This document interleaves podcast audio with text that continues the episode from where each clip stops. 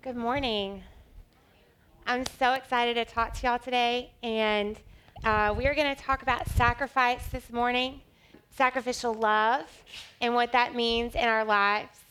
I'm really excited because this is a huge message that I need in my own life. Um, I struggle with this at times in my life, and so I'm really excited to share this with you, um, as also with myself. So any t- anything I say to you, I'm also um, trying to live out in my own life. And I really want to tell y'all a story first to kind of display um, how selfish I am. so, um, whenever you get married, you realize, like, oh, wow, I think about myself a lot. Like, does anybody else, did that kind of revelation hit you when you got married, had kids? Um, that we are conditioned to put ourselves first in our lives. And it's hard to break that cycle. And for me personally, um, it's a challenge. So here's a little story that illustrates that. A few weeks ago, my husband and I got tickets to go to the Ole Miss game, and we were really excited because we're huge LSU fans. And we got four tickets it was too late. It was an 8 o'clock kickoff, and our boys could not hang with that. So we asked some friends, and, you know, it just didn't work out timing wise. So my husband had a great idea to invite a young man that he's been mentoring for about three years. Um, he's 22. His name's Ivan. And Ivan has basically been homeless for the last three years. And when I say homeless, I mean he doesn't have a permanent residence. He goes from family member to family member to friend to auntie to uncle to cousin. And um, he's also been battling addiction. And he is the sweetest kid. And I love him so much. My husband loves him. And so he was like, hey, let me text Ivan. And I was like, doesn't he live like out by Glen Oaks? And we're going this way.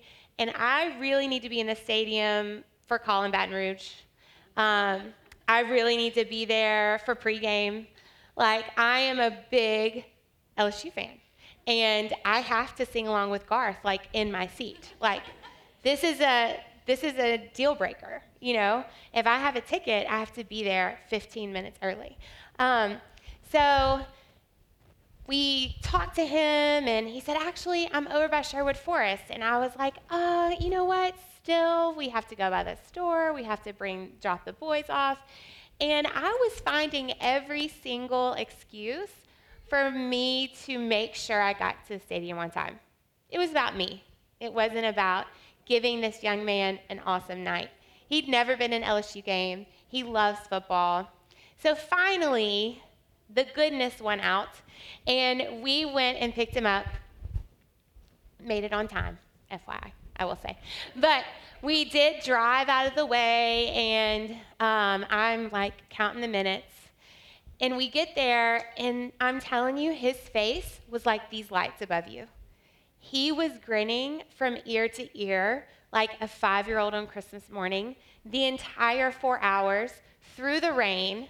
He was lit up like a Christmas tree.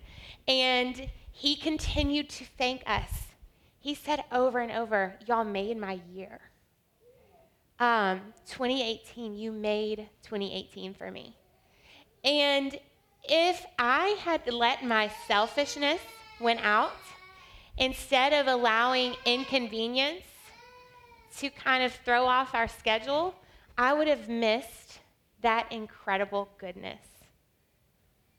And that little drive out of the way paid off in huge dividends. Showing love to others when inconvenient is when the best stuff happens. I am learning this.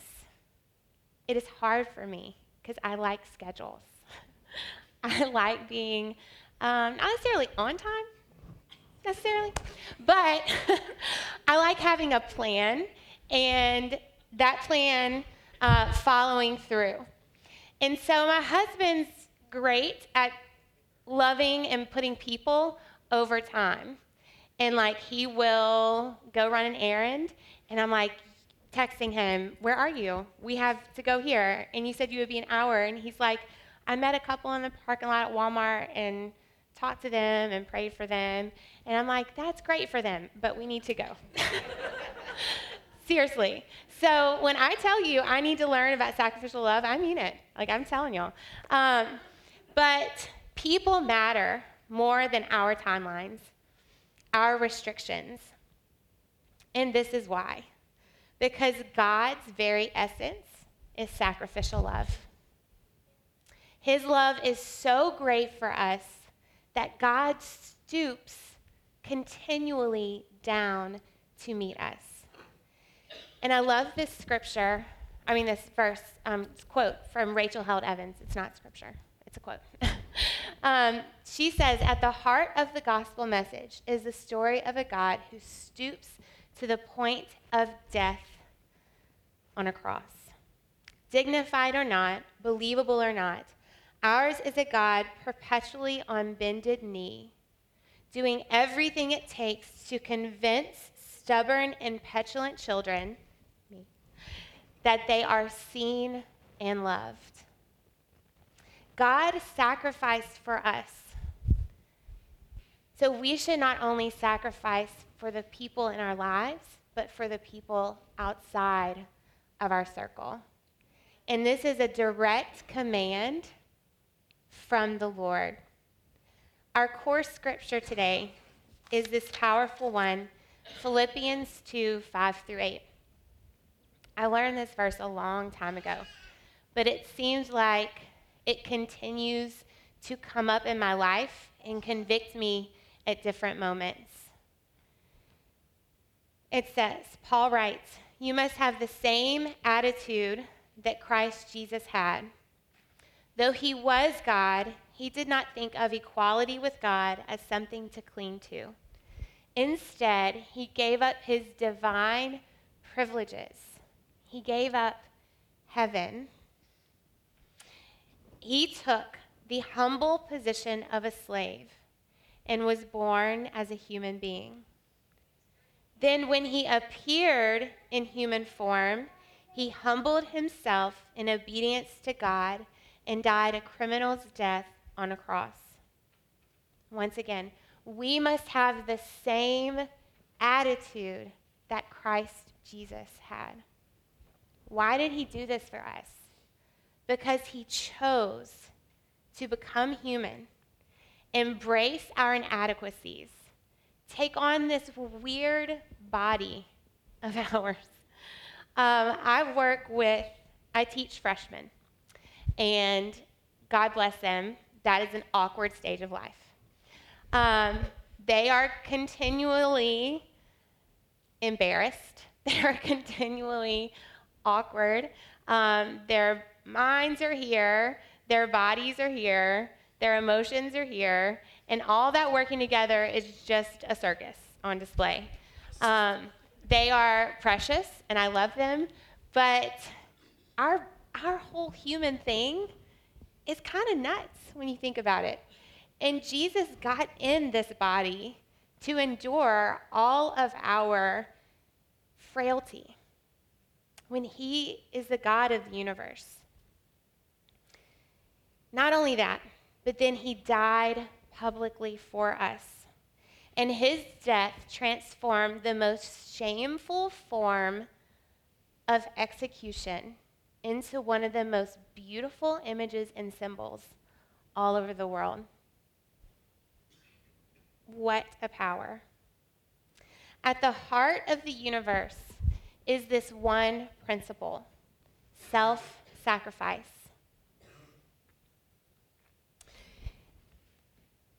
Is the highest act. The grain of wheat must die in order to give life. The cosmos reflects the nature of the God who created it. That is James Bryan Smith. He wrote this incredible book called The Good and Beautiful God. And judging by the one chapter I read, it's really good.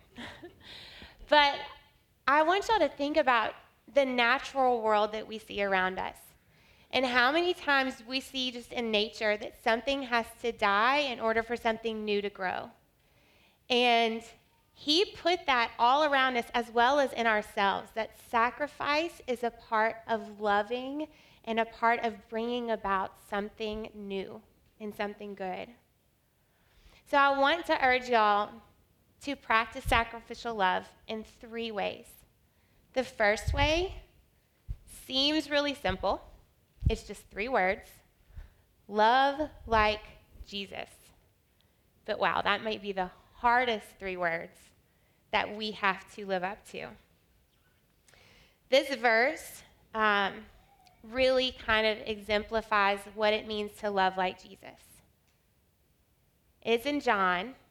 We've probably heard it a lot, but I want you to really think about what it means for you today. No one has greater love than this to lay down one's life for one's friends. John 15, 13. But here's the thing Jesus isn't just asking us to lay down our lives for our friends, but for anyone and everyone that we meet, that we come in contact with. That is a huge command. But he asks us to do that because he did it for us.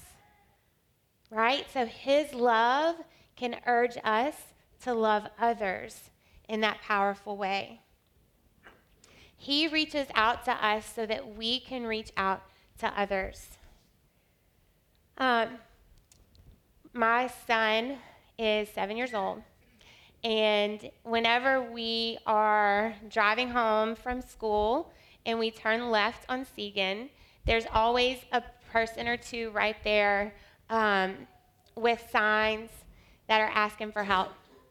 In his precious heart, he is scrambling all through the car to look for something to give. He's crawling over into the back seat and this happened this week. And um, he found some hand warmers, some hot hands to give to him. And it was like 85 degrees. So I was like, save this for later. and we also had in the car just a pack of fruit gummies, which, if you know, is like the life force of children. Um, so we had a pack of Welch's fruit gummies, just one bag, and I had like two bucks. So we gave him that odd gift hot hands, fruit gummies, two bucks. And he was so pumped. He's like, I love gummies. So it doesn't matter what you have with you. Loving is giving the offering, it is presenting it, and you never know the joy that is going to come from that. The love of Christ that reaches out, you don't know what's going to be on the other end. In our me first culture, self giving seems like a weakness, but it's really an act of love.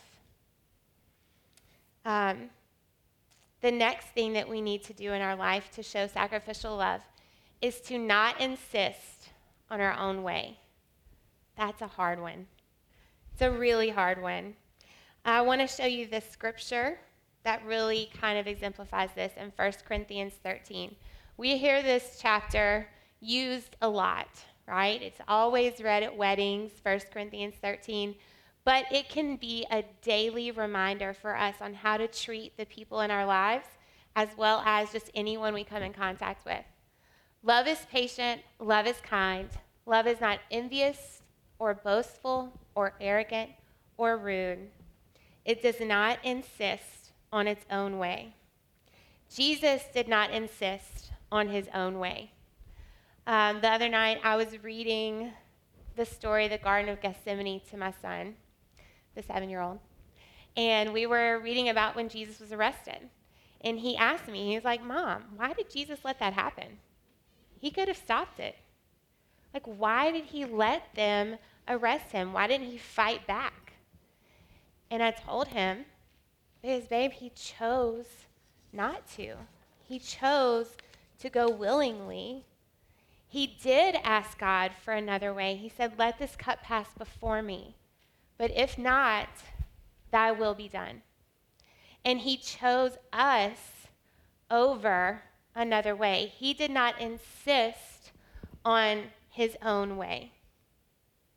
Give way to others in your life. Most of us live with the false narrative that strength is the highest act and domination rules. But these are not the highest forms of power. Love, compassion, empathy, understanding, vulnerability, courage, these are our highest forms of power that we can use to actually change someone's life. God's power is made perfect in weakness, not strength. I want to share with you this gorgeous picture of God's sacrifice that I read this week. Um, there's an incredible writer and speaker passed away a few years ago named Brennan Manning. And I always thought that was his given name, that was his birth name. But it wasn't. He chose that name. And I want to share with you why he chose Brennan. While um, Manning was growing up, his best friend was named Ray. They lived in Brooklyn. They did everything together. They bought a car together as teenagers, double dated together, went to school together, enlisted in the army together, went to boot camp together. They were basically Steve Rogers and Bucky Barnes. Okay, you're a Marvel fan. That's Captain America and Winter Soldier, FYI. Um, so they did everything together. They were like brothers, okay? They fought in the Korean War together. One night, they were in a foxhole just talking about old times in Brooklyn and what life was like when they were growing up. Brennan was talking to Ray. Ray was eating a chocolate bar when suddenly a live grenade came into the foxhole. Ray looked at Brennan, big smile, put down his chocolate bar, and jumped on the grenade. It exploded, killing him, but saving Manning's life. Whenever Manning became a priest, he was instructed to take on the name of a saint. The only th- saint he could think of in his life was his best friend, Ray Brennan, who gave his life for him. So he took the name Brennan. Years later, he went to visit Ray's mother in Brooklyn. They sat up late one night, talking, having tea, and Brennan asked her, Do you think Ray really loved me? She jumped up, put her finger in his face, and she said, Jesus Christ, what more could he have done for you? He gave his life. And in that moment, Manning had the epiphany of what Jesus did for us, and yet we question if he loves us. And he did it for us because of his love. The Father, the Son, and the Spirit all work together to reach out to us in order to restore this fallen world. And sometimes, in our best moments, when we willingly sacrifice our own needs for the good of others, we are participating in that sacrifice. So, the third way that we can show sacrificial love is to participate in the sacrifice by loving our community. That may seem easy. You're like, oh, I really like my friends. That's good. I, I can do that. Uh, but there's really a lot more to it. A key principle of the kingdom of God is what we let go of will never be lost, but become a thing of beauty. Let's say you let go of time to help somebody, that becomes beautiful. You let go of resources, you let go of money to help someone else, that becomes beautiful. You let go of fear of someone you don't really understand, and that becomes beautiful. So, what do you need to let go of today to show sacrificial love to those around you? It's simple love your neighbor as yourself. I teach in the fourth and fifth grade venture class, and we talked about that last week. And we watched a video and we talked to them about loving your neighbor as yourself. And we asked them, Who's your neighbor? And the fourth and fifth graders got it. They were like, Everybody. Like, yes, everybody is our neighbor. And we need to live like that. We need to get it just like the fourth and fifth graders get it. That we need to love everybody as our neighbor and love them like we want them to love us. But what loving our community really looks like may require more than us than we're ready or willing to give. And that's okay. I'm reading this incredible book right now by Shannon Martin called Falling Free. And it's a story of how she and her husband had reached the pinnacle of their goals in life. Like, hashtag goals, we did it, awesome.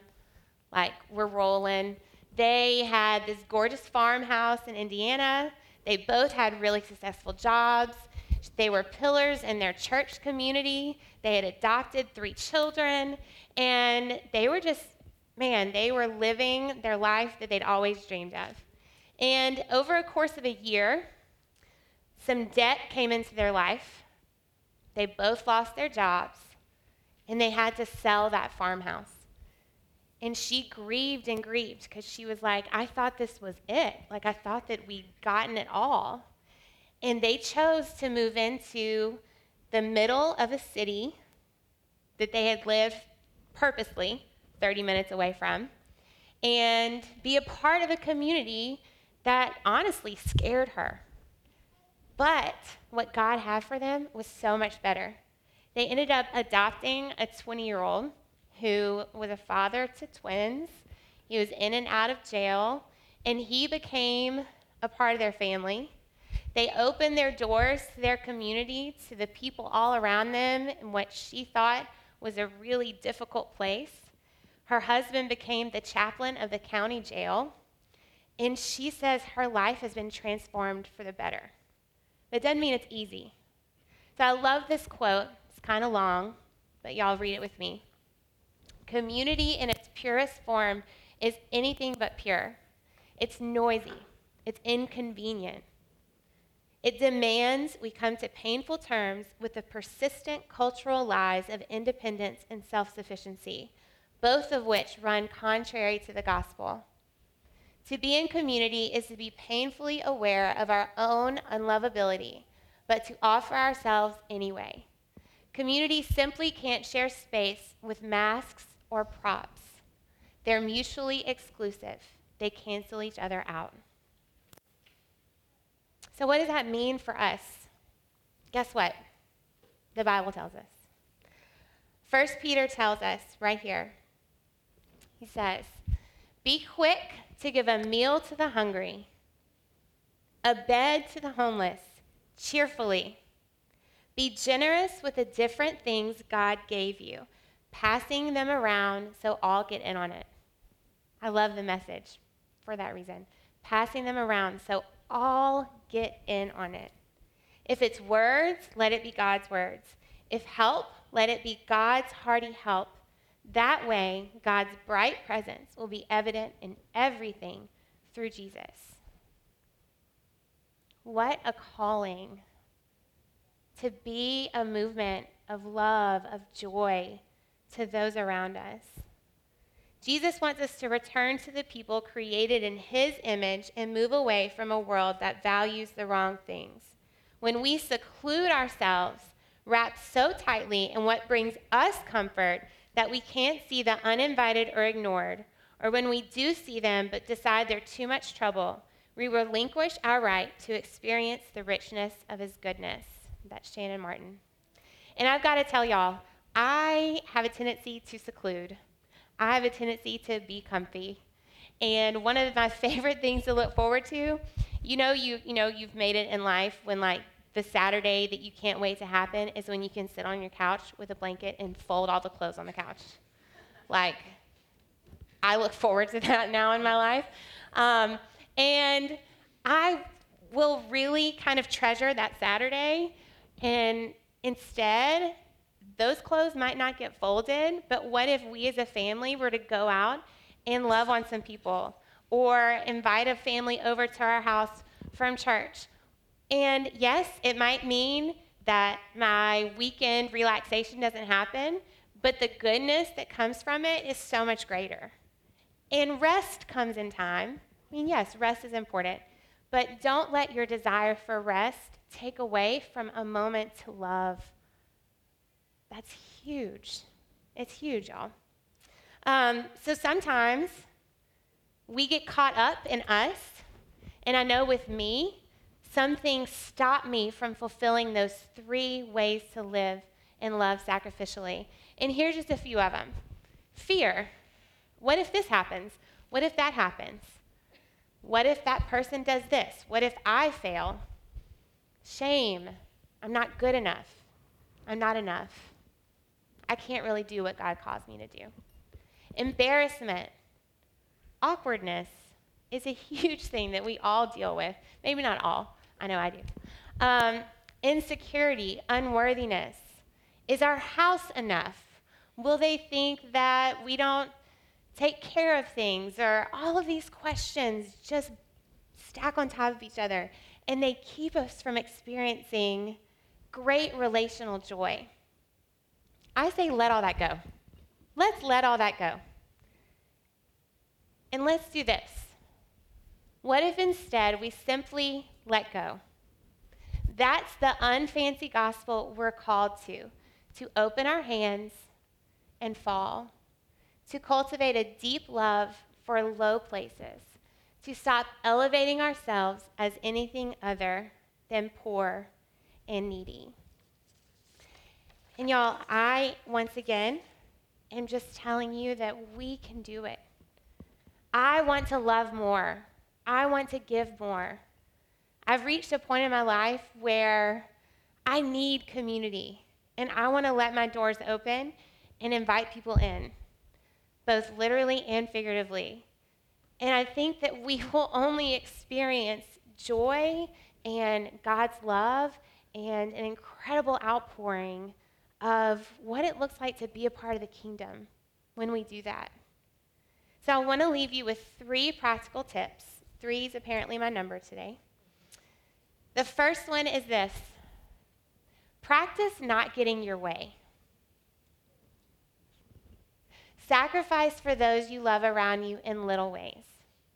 I'm not saying that you don't use your voice for honesty or empowerment because there's a fine line between showing sacrificial love and giving up yourself for something that might be harmful. So I'm not in any way endorsing that. But in little ways, maybe your family member wants to go get Mexican and you really just want a burger. Guess what? They make burgers at Mexican places. Okay. So put their interests above your own. Okay? If your kid wants to watch another 30 minutes of Power Rangers and you want to watch the Great British Baking Show, that's me, um, put your interest, I'm talking to you, handsome, put your interest, put their interest above your own. Okay? So practice that this week. When you want to get your way, put the other person's interest first and observe what little joys come from it. Tip number two Intentionally show love inconveniently this week. Mess up your schedule to take someone somewhere. Buy dinner for someone you don't know. Show big love in a sacrificial way. And your third tip open your home to someone new. It can be tea or coffee or dinner. Invite someone over with a cheerful heart. Do not let your nose keep you from experiencing the beauty of sacrifice and hospitality. And I just want to say that um, last year, Lauren Mayfield um, said this at a time she was speaking, and she told everybody get out their phone right now and to text someone and invite them to dinner. And I did that day. And it opened up a relationship with a woman that I had just kind of met and, and we clicked, we got each other, and she and I have become really close friends because of that one little text. So do, do that this week or this weekend. Invite someone new over. And y'all, inviting is a huge thing for other people to experience. If someone invites me to go somewhere or do something like, I can live on that for weeks. It's a big deal. So I encourage you, like, we can do this. We can love like Jesus loved. And um, I want to do more. And so I ask you to hold me accountable to that. Thank y'all so much.